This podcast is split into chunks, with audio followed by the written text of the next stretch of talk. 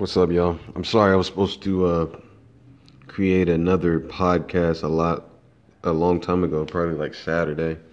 Um, I got caught up. I was in Minnesota at a wedding for one of Annie's friends, but um, I did still want to go ahead and touch on some things.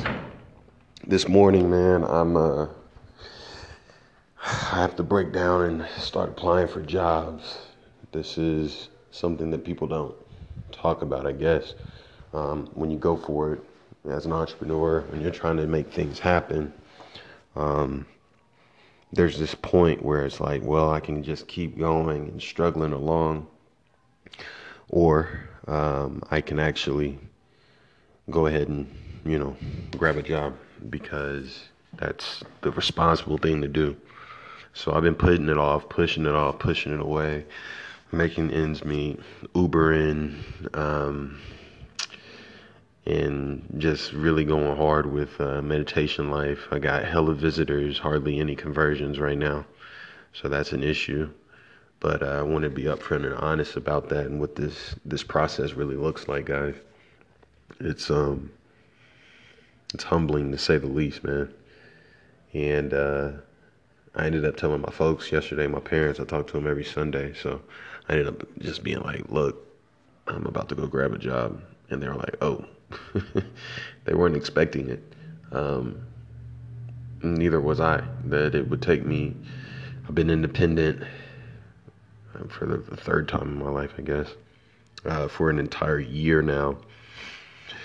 Had some interesting swings up and down. Had a lot of learning, a lot of growth. And um, my nigga Jared just texts me right now. Um, He hit me talking about L's or lessons and what's your plan.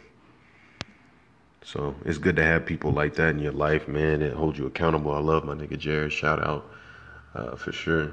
He's on the same shit, man, with the kiosks and everything.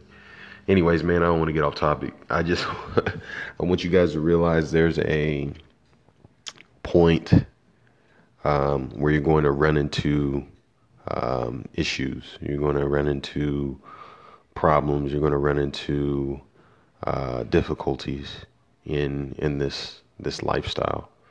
Um, and really, man, you just got to learn to to say, look, I'm going to take it like a G. I'm taking on the chin.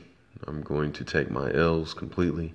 Uh, what I was preaching to Jared about last night when I was texting him, I woke up at like two in the morning. It was a restless night.